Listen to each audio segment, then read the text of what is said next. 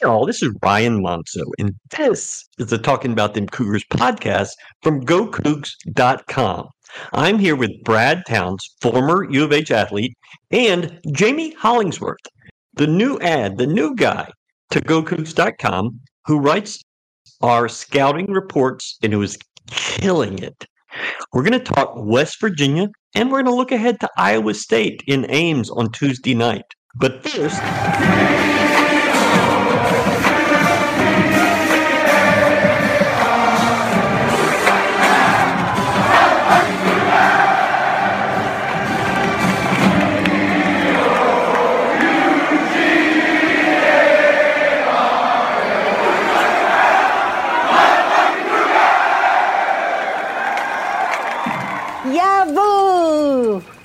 So U of H beat West Virginia 89-55. It was a blowout from the start. West Virginia was never in the game. What I gather from watching them and from talking to people is it it's pretty much agreed that they have some really good players, but they don't have a team. And RaeQuan Battle was shut down. Quinn Slazinski shut down. Kerr Kriisa shut down.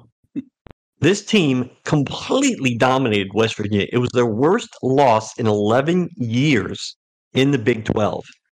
Also, U of H's biggest win in the Big 12. Not a lot of people know that. Brad, what do you think? That was very in-depth research on that. I'm glad you Thank you. glad you dug dug through the record books on that. You're welcome. You know, it it was 89 to 55 and the game wasn't even that close. I mean, it was just a it was just an absolute beating.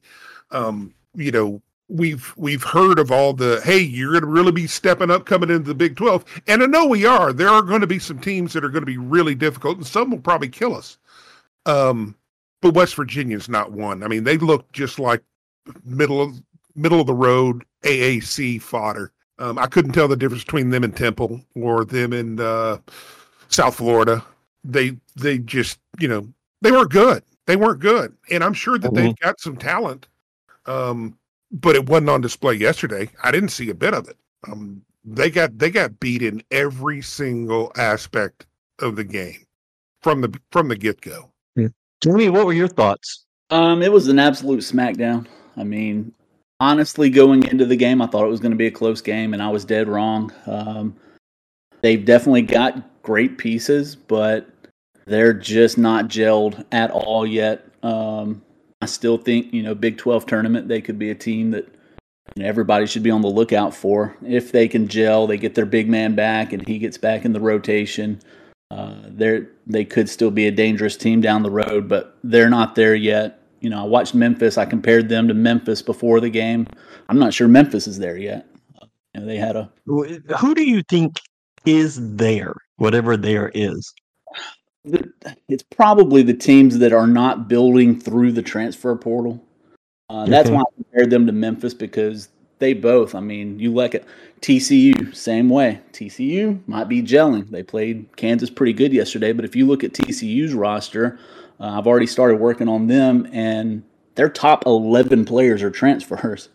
So it's a hit or miss type deal right now with, you know, if you're going to build through the transfer portal, how quickly can you become a team? And right now, West Virginia showed that they're not quite a team yet. I find that I find it interesting that some teams can some teams can add key pieces through the portal and and do well and thrive like we do, and some teams do it and it just never clicks. So my philosophy is build a base and then add through the portal what you need to fill those spots. I think that if you're trying to build a new team every single year, it's going to be hit or miss. Like they have talent, like extremely talented people, but they're just uh, so far they've missed on on them coming together to be a, an actual team. Right? Yeah, that makes sense. If U of H was depending on, say, Damian Dunn to step into the starting lineup and make it work, well, they would be kind of in the same boat, but they weren't. They needed LJ to step in, and coming from a winning program, he was able to do that. But Damian, who is finally starting to put it together, um, you know, just wasn't ready. He he never he'd been. Kelvin told me this the other night. Is that you know he'd been a starter his entire career. He's never come off the bench. He didn't. Right. Under, he doesn't understand how to do that yet, Mhm. and he doesn't understand being a bit player. And the defensive part has been a struggle for him. But they're saying he's starting to have good practices. He's putting. He's starting to stack days on top of each other. Right. And I, I assume it's easier to do that when everybody around you is excellent and knows their role and does it very well. Whereas if you're West Virginia and everybody's still trying to feel themselves out, and then you you lose a guy to injury, your center, and then the weird double transfer rule changes, and so all these guys get eligible, and then Kriisa stops taking money from people, and so he gets eligible. I don't like that kid. No. I'll send Uh, you an, an old tweet later that I that I found yesterday. Right, I'm into it. Uh, so I think the putting it together, like Josh Carlton, is a great example. Carlton came here and was second string, uh, was the white team as they call it, and it, it took a good bit into the season before he became your big guy in the middle and really started to dominate. Well, I think that was I think that was also a, a big team adjustment as well because that was the Yeah. that was the first time that we had a true back to the basket inside player. It's like uh, you know hardly anybody knows how to feed the post. They could get they would normally get um Fabian on a short post. Yeah. Um you would get him away from the basket, but I mean they didn't they didn't have anybody who could back down and really sit in the block and receive the ball and score from there until Carlton. I mean, that was that took an entire team to learn how to kind of integrate him. Okay. So let's get into the defense and how they played against West Virginia. It really, West Virginia didn't look any different than Penn. It didn't look any different than Texas State. The U of H defense imposed their will. They were pretty good in transition, but of course, they were dominant in the half court. And we looked at that today. Uh, uh, Jayme, what do you take from this defense? Is this is it going to get better, or do you think they're playing at that elite level right now? You know, I'm honestly not sure that it could get a whole lot better. I mean, I'm sure Yeah. that they're going to add some things and some wrinkles here and there, but I don't know how it could possibly get any better. When you're whole, I went back be- last night because you know you hear all these UConn fans and Kansas fans say, "Well, you didn't play anybody in the in the um, non-conference schedule." Well, I went back and looked at the teams that they played in the non-conference schedule, the really, really crappy teams to start the year that they were giving up 75, 80 points to. We're holding those same teams to 30 points. So, how can they possibly say that, you know, we're not legit and whatever, but yet we're holding teams to 30 that they're giving up 75 points to. So, I'm not sure how it could possibly get any better, but I'm sure that, know, with Sampson, it's going to. U of H, the most U of H has given up is 66 points this year. A and M and Utah. Um, you have to go back uh, to the Australian national team for a team that, that scored more. And you know there are nine NBA guys on that team, so yeah. And if you go back regular season last year, uh, I think 66 is the most you've given up since, let's see, Cincinnati in January of last year. Wow. And you're at something like 25 straight regular season games you've won, which is incredible. Only undefeated team in the country left. Um, so there's a lot of things to hang your hat on. There's still things that are a problem. Uh, I thought the ball moved a lot better against West Virginia, but they're still struggling with that, and they're still going to struggle with it. Right. Uh, but the shots fell against WVU, and that's that makes the ball movement look a lot better. Yeah, you know, we talk we talk a lot about the the you can't replicate this in practice, and you hear a lot of announcers talk about it as well. Um, and while that is true, the perfect example of why you can't replicate this in practice is you watch how West Virginia played. Um, when they double teamed the ball, they eventually got there, and there was a lot of space for people to move. When we double teamed the ball, coming off a pick and roll, it's like a pack of wolves attacking meat. I mean, our guys are all over them. They don't have an inch to breathe. But when they're doubling the ball, there's plenty of room. You could step around, you can pivot, you can turn, you can take another step and then make a skip pass.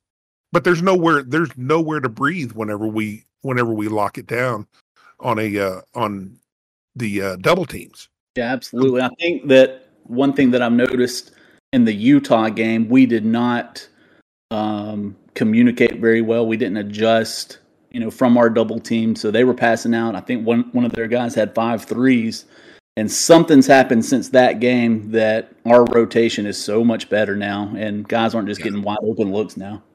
Yeah, and you know that I, I, I think I can credit I can credit JVA and um and uh JoJo Tugler on making a big adjustment because they're not indecisive in what they're trying to do. Previously, um, Francis would he would he would be there and he would step out to get ready to double coming off the pick and roll, but then he was trying to make a decision of okay, well, do I roll with the guy or do I stay up here?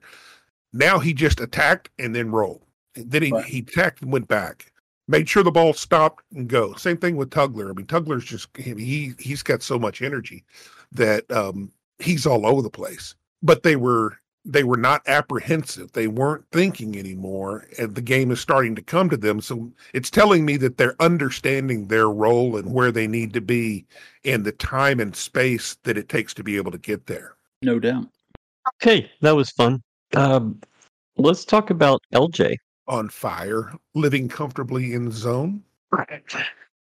You can't have expected more from a guy coming in I mean, he had a couple of nights early on where it didn't look great, but he shot himself out of it.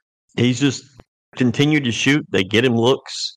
Jayme, what are you seeing from LJ? And people keep trying to compare him to Marcus Sasser, which I think is a mistake. He's a much better shooter than Marcus. Marcus may be a better all around player. Is that fair?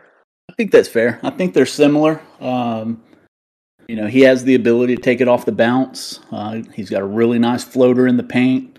Um, but he does, the ball doesn't get stuck with him. Like, he moves it and then he goes to run off a screen to get open and then he gets it back. Um, so it's not a whole lot of just dribble, dribble, dribble and pull up where maybe Sasser did that a little bit.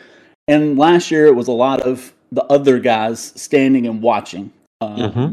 and just you know, knowing that Sasser was going to make a play. Whereas now everybody's moving a little bit more. The ball's not getting stuck, and um, we're getting much better quality shots this year.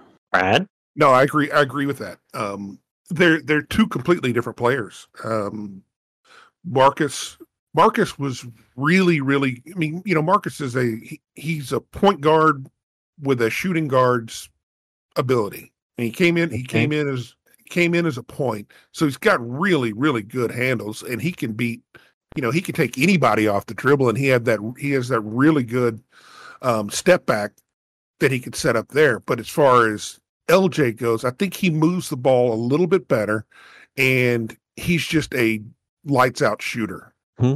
If you give him if you give him an inch, he's going to be able to he's going to be able to drain it from, you know, from 25 30. There's not that many guys that when they catch the ball, you're like, that's going in. And I feel that way every time he takes a shot that it's going to be a bucket. So credit to yeah. him. He's a he's a knockdown for sure. And he's you know he's continued to feast on West Virginia in his career. He spent it destroying West Virginia, um, and so this game was really no different. You know, I expected I expected a lot, and you look at his numbers and you say, "Man, this guy's got really good numbers from the three point line." but it's hard to believe it until you see it, and especially see it against better teams, better athletes.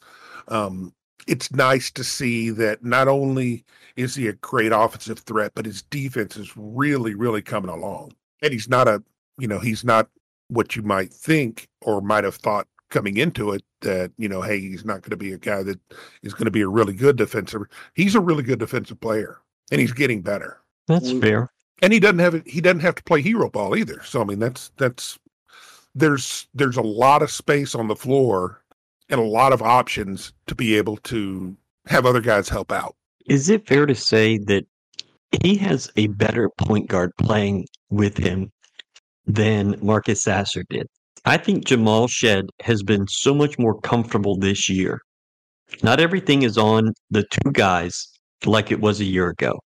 And Jamal has just looked much more comfortable to me. And he had 11 assists against West Virginia, had four blocks, which uh, I asked Galen if he had ever had four blocks. He was like, mm, mm no, not really. but I just, I, that just is insane. And I think Damian Dunn had another one or two, maybe three. And you just don't see guards block that many shots in a game. Right. Right. But Jamal think- looks better. He looks more comfortable. Like he knows this is his team. He never had that when Marcus was on the floor. Right. It was always Marcus's team, even though, uh, you know, you'd call Jamal the the head of the spear, the tip of the spear. Now it's his team, right? And well, he just be more comfortable to me. Uh, but I think I think you're 100 percent right. Not only just he's he looks more comfortable. He looks much improved skill wise. Mm-hmm. He's he's expanded on his great defense. He's expanded on his on his uh, ball handling ability and, and distribution. But he looks in complete control. Like you said, I mean, he is. This is his team. Last year, the ball had to go through Marcus because you wanted the ball in his hand at all times. Now, oh, oh, sorry. Go ahead. Go ahead. No, go ahead. No, I'm just wondering how much it seemed like last year he never came out of the game. And he's actually getting mm-hmm. to get some breaks early in the first half now, which might make him fresher, you know, throughout the entire game. So I'm wondering how much just better he feels throughout the game now than he did last year. I think that's fair. I have seen a difference in practice, for instance, and not practice, but post practice. So last year, Jamal would be one of the last ones out of the gym most nights. He would shoot and shoot and shoot. And this year, eh, he's not doing that as much. There are times we see him where he gets his work in and he does their drill where they go around the three point line and make shots, and then he goes. And that's keeping him fresh. Kelvin is also forcing them to not do post practice shooting. He did that tonight. Uh, it's the first time we have gotten to see that where at the end of practice, Kelvin says, Go, get out. And I think it's the quick turnaround. And he wants to keep them fresher in conference play. They just never had to deal with this in the right. American. You, I was talking with Starnes about this earlier today, it, there was a, a, a week two seasons ago where Cincinnati game had been postponed for COVID issues, and U of H ended up having to play three games in a week. Well, they won all three games by 25 points or more. And so it wasn't this real stressful week like you're going to have it here in the Big 12 where you're going to have three games in eight days. And oh, by the way, it's at Kansas, at Texas. You know, it's going to be way harder. And I think they're trying to do small things to keep the legs fresh. Um, typically, before a road trip, you would have a morning practice, fly, and have another practice or a shoot around at least. Tomorrow, Monday, they are going to have practice in Ames. They're not going to practice at home. So I think they're doing just slight little things to keep everybody fresh. Mm-hmm. Well, I think I think that you probably would have seen a little bit of that, even if we weren't playing a Big Twelve schedule, because I think it was pretty obvious last year that a lot of the legs were gone. Not gone. Well, this team's deeper, don't you think? This team is definitely this team is definitely deeper. But the one thing that this team has has done a really good job of is they're putting away teams early so mm-hmm. it's making it a lot easier to rotate. If you remember last year, we would we would get up big and then go into a little bit of a lull right in the middle, and all of a sudden, you know, that twenty point lead would turn into you know 11, 9, and keep them in the game. But these guys are putting teams away quicker and maintaining that. But I think I think coming down towards the end of last year, you had a lot of guys that accumulated a lot of minutes, and then once you throw in some some knocks here and there, and and you know you lose a player for um, a, a game or two or a stretch, um, all of a sudden you're stressing you're stressing and relying more and more. And you know you can't have Jamal going out there and running you know 38 minutes per game four games in a row.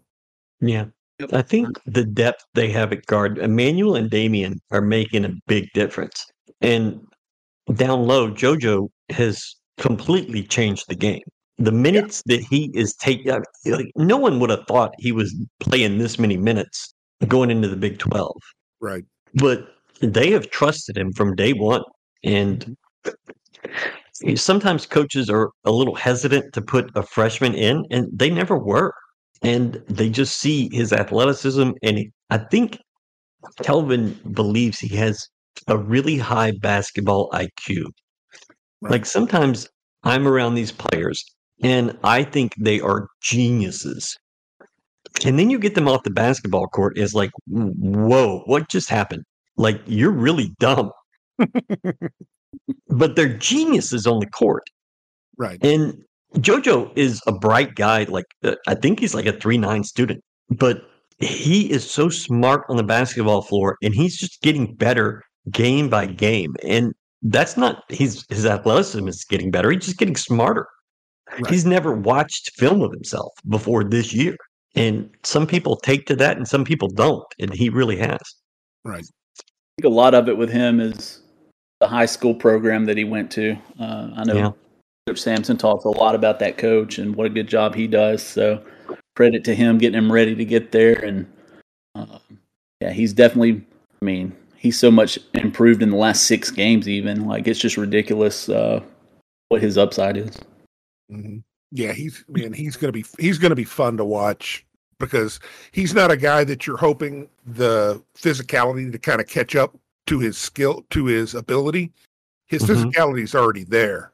So you don't have to wait on that. You just have to wait on and be patient for him to get acclimated to the speed, um, to the size of everybody else around him. Um, but once he once he figures all that out, which he's starting to, to really show, and once he kind of plays with a little bit more control and not trying to go too fast, um, you're going to see this kid really take off. Agreed. Okay, we're we're agreeing on a lot. Is there anything else we want to touch on about West Virginia, or can we move on to the next bit of fun? Damian Dunn turning the corner. I love good. I love his game. Damian Dunn, I said this first time I saw him in our uniform. Damian Dunn plays old school basketball. He's got that he's got that Mark Aguirre in him. he's gonna draw contact. He's gonna get people off their feet. He's gonna make he's gonna make little plays that just remind me of old timey basketball. Old going back timey go, going back into the going back into the 80s, hitting that mid range jumper, that 15 footer, knocking it down. Um, he got some he got some clean looks yesterday and did not hesitate. Just stepped up and stroked it. Um, his defense looked a lot better. He looked he looked comfortable. He looked like he was playing. That was that was fun to watch because I I, I really think that this kid is going to help us out immensely in tight ball games. Jayme? No, I agree. Uh, the thing that sticks out with me with him, unfortunately, that we learned last year is his ability to get guys off their feet, get into them, and get to the free throw line. Um, but he has the ability that other guys that do that same move don't have. If they go straight up, he can make the shot over them. So he's either going to get to the line or he can make the jumper, uh, which is just a deadly combination. Yep. Yep. Really happy. He, he struggled a lot obviously in the first six or seven weeks, but you know, that's two games in a row, double digit points. He's rebounding. He's starting to gain confidence and he's starting to get more time. And with him and Emmanuel, and Kelvin has kind of called them the same kind of player, but man, that is a just a, a spot on the floor with weapons that you just haven't had. And it's going to be so much fun watching this team throughout this league in these arenas uh, I, I'm excited, and I'm going to tell you, Yeah. the number two spot on my entire list of places I wanted to go is Hilton Coliseum at Iowa State. That place looks so much fun, and I am so excited to be going there, even though my whole week is now ruined because of this freaking snowstorm. uh, so I am leaving my house at 4 a.m. on Monday. When you hear this, I will be in the air or in an airport or something. And going a day earlier than I anticipated, but you're going to get there. Fran Fraschilla, name drop, told me about a restaurant I need to go to. I can't remember the name of it, but I'll find it. I mean, how many are there in Ames? And I'm going to just go find him and I'm just going to just be all over him and and get all the the good, you know, content from my good close personal friend Fran Fraschilla. Best buds now. You get to talk to him. Yeah, we, well, Jayme is the one that actually that got us in. So Jayme was with me at practice earlier in the week, and he, I, I came up and he's like, "I think I saw Fran Fraschilla," and I was like, "Oh, okay," because him and Kelvin are boys. It, it's probable. Right. And so he showed me the guy and was like, "Oh, that's not Fran Fraschilla." And of course, I didn't have my glasses on, so who knows? I could have just seen anything. But then we figured out that Fran has lost some weight, and I mean, he looks good. He looks like a guy that does not coach anymore. Right. And so he ended up coming to us and talking to us and was actually much more pleasant than I was expecting him to be.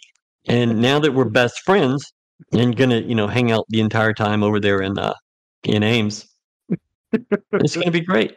Uh, I can't wait for the buddy buddy cop movie with you guys. Yeah. It's gonna be just like Jackie Chan and, and Chris Rock or whoever. Chris Tucker. Was that who it was? Chris Tucker. Chris Tucker. Yeah. Okay. I was not close at all, but I was kind of close. Got the first name right. Yeah. Now that that'll be that'll be fun. I've you know I've I've I've always watched a lot of, not a lot of Iowa State, but I remember them back in the day, back when they were really rolling, and that always looked like just a really rough place to go. Um, it just seems like the their their support is always unreal. I mean, it's what to sell out. How many? They probably have some kind of record of number of consistent or or consecutive sellouts because that place is always packed and it's always freaking loud. Um, not an easy place to play, even when even when they weren't having the g- greatest of seasons. There's still going to be some giant killers, so it'll be fun. It'll be fun to watch our guys go into that kind of environment and understanding that this is this is just life in the Big Twelve. It's every single night. One thing I couldn't figure out uh, when I was watching all these Iowa State games was why are there so many San Francisco 49er jerseys in the stands? And then I remembered that their quarterback, Brock Purdy, is uh, the Oh, quarterback yeah. for the 49ers. Oh yeah. That makes more sense. and the Oh. colors are, you know, almost. Yeah, that's what I was like. Man, they wear a lot of football jerseys. You think they'd be wearing basketball jerseys? And then I thought, aren't they San Francisco 49ers? And then it all made sense. So now that you're getting to go up there a day early, um, are you going to get to go tour the giant metropolis? Well, if there's four or five or six inches of snow on the ground, no. Because you cannot be a bigger wuss about cold and snow than I am. Have you ever seen snow? Yeah, I had the we had the grid thing two years ago. Three I years mean, ago. I'm talking about like snow. I mean, I've been stuff s- we skiing and things like that, but you know, I'm not going somewhere in the middle of nowhere just to have snow. But I'm looking forward to Ames. I love college towns. I love environments and people that care. I like, you know, passionate fan bases. And these people, I mean, this is like a 14 or 15,000 seat arena. This is Yeah. not a little place that they're filling up. Yeah. And it's old. It's it's the same age as Hofheinz almost.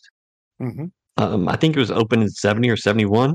Um, yeah, 14,000 is the the capacity. So I'm I'm I'm ready.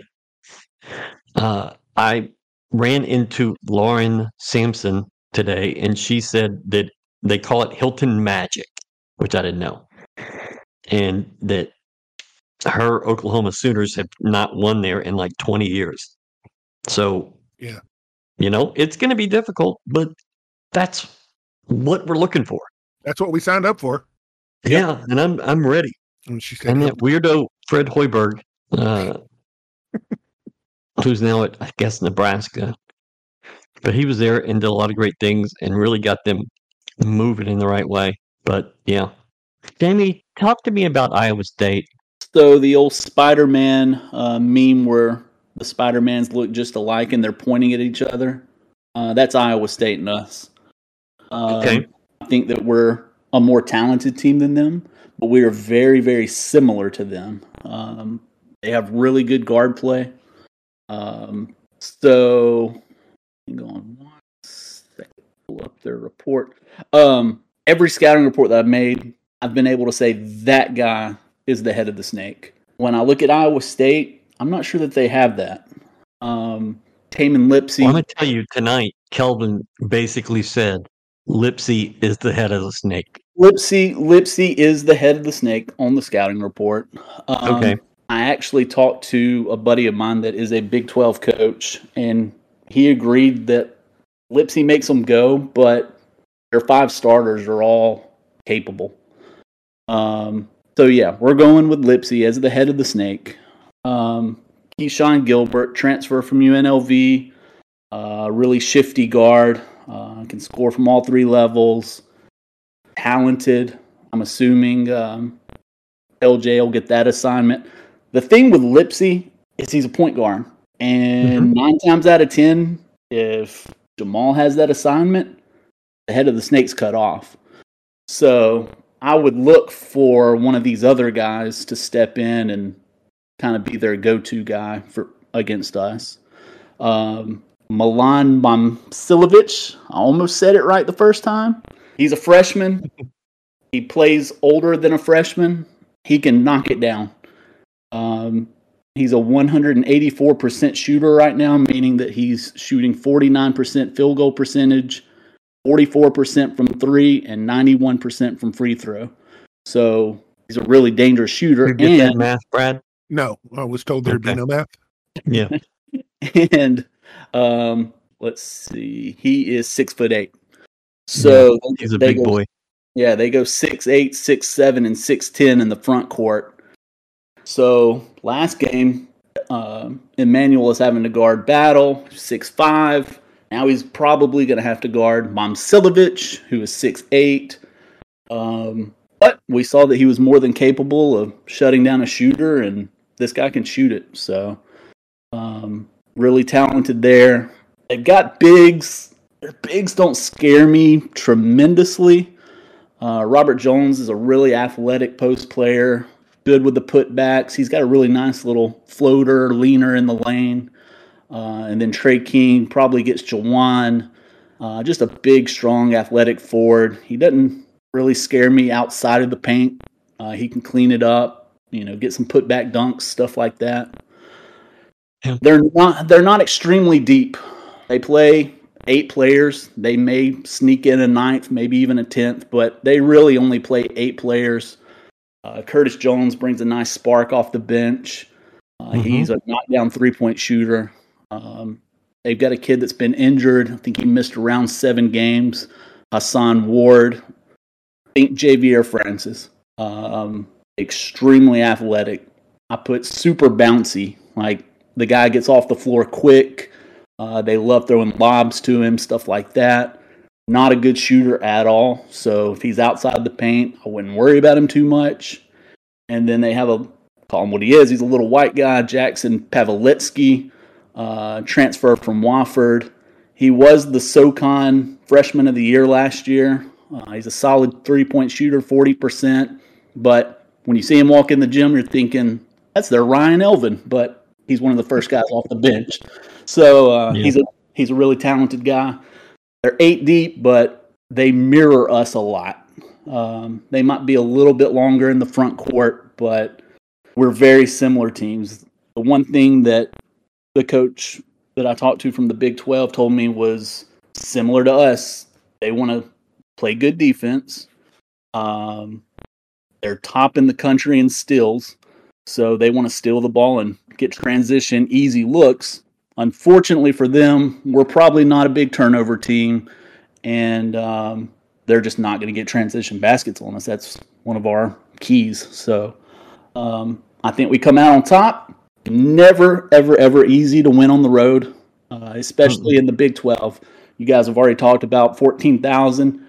There's going to be 13,995 pulling against the Cougs. So we just got to go in and do what we do. That's the one thing that I always said when, when I was coaching high school do what we do.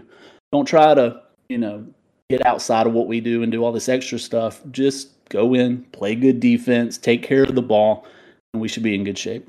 Yeah, I think I think um, the matchup between Lipsey and Shead, that's two of the best point guards in the country going head to head right there. That's going to be a war. Yeah, I agree. Um, similar size.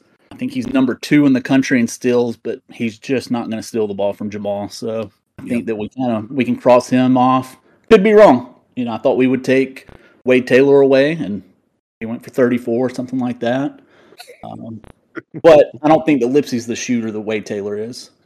Right. He's capable of making, you know, a wide open three, but he's not gonna, you know, go between the legs, go between the legs, pull up for three, and you know, put it in your face. So, right. But no, I think it will be a, a really good matchup between those two guys. I think they're kind of concerned about offensive rebounding from uh, Iowa State and they think the game is going to be played in the paint. It's going to be won or lost in the paint. Um, I know that they focused on transition defense today. Um, Iowa State has a really good defense, and I think they're top five in Palm. I asked Kelvin, thanks to Jayme, about are, does he see similar similarities between this team and Iowa State, and he said, "Yeah, but I see that in most teams in this league, save for Baylor." Um, but he thinks they're very well coached. Uh, Lipsey is an elite player. Um, they do have a couple guys that can get steals from you, the offensive rebounding.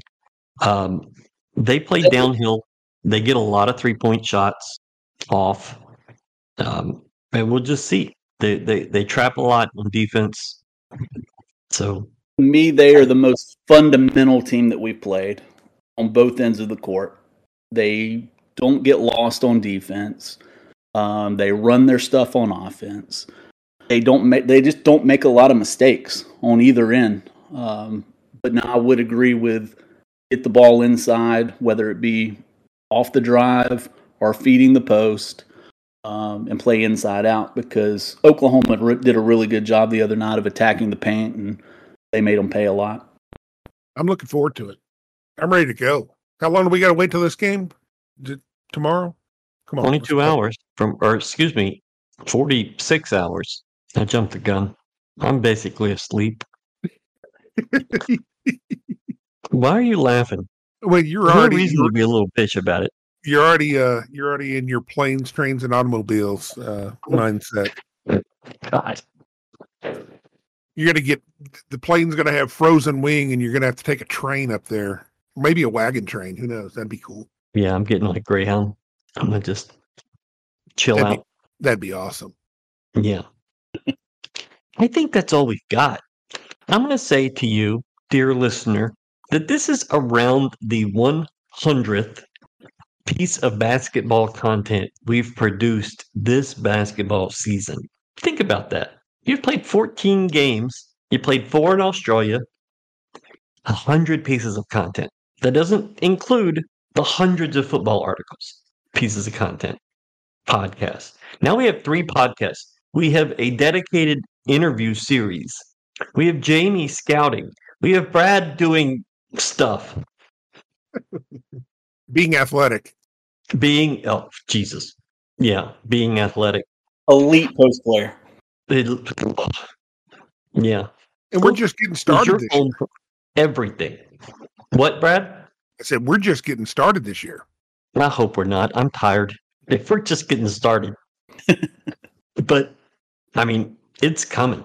And there's going to be elite content for subscribers, for the general public. But subscriber level is going to see more and more content, more and more behind the scenes stuff.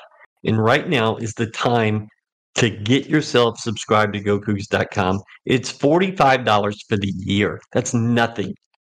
You can go to other sites and get one article a year, or you could come here and get 15 to 20 pieces of content a week. I don't really sell what we do a lot. I don't tell you go subscribe, but this is what are you doing? Go subscribe. Was that too much, Brad? Nope. Just enough? Nailed it. All right. GoCougs.com. GoCougs1 on Facebook, Twitter, Instagram, YouTube. We're everywhere. We're doing everything. We are continuing to grow. We are adding new things. Sparkle is back in the fold a little bit, maybe long term. Hope long term. We had a lot of fun with them in the cat show uh, this weekend. Uh, cat show Tuesday. Brad's going to be a part of it. I'm going to sort of be a part of it from Ames, maybe. We're going to have a lot of fun, and we're going to just dig, keep killing it. You got to dig you out of the snowbank. Yeah. Going to Fort Worth next weekend to cover the Cougs there. Uh, and then Provo and Lawrence, Austin, Waco. Feels like there's more. Uh, yeah, so much. But it's a blast. And we have such great connections with the players, with the coaches, with the staff. Nobody gets you better inside access than GoCougs.com. I don't think there's a site anywhere for any school that has more inside access than GoCougs.com. That's all I've got. Jayme, you think Houston wins close, blowout, 10 points? What are you thinking? Well, I thought the last two games would be really close games, and we saw what happened there. So I'm scared to say, but yeah, I think uh, with it being the first true road game uh, in the Big 12, I think it'll be somewhat close. Um, but I do love the Cougs in this one. Bradley? I definitely think it's going to be close. I think it's Ooh, I think Cougs by four. Cougs by four. Yep. All right, there you go. I think it's Cougs. Cougs. I never know. I every time I think I know, I just I'm wrong. But it feels like a game to me where Iowa State gets close with about three minutes to play, and U of H goes on an eight or ten point run and ends it. That's what it feels like to me but you never know. What we do know is we'll be covering it. We'll have it. We'll have everything. Thanks so much for listening to talking about them Cougars. I think we're still with Dave Campbell's, right? We're yep. still doing that. We still got everything else. Check us out all week, and thanks so much for listening. Renew? Yeah, boo!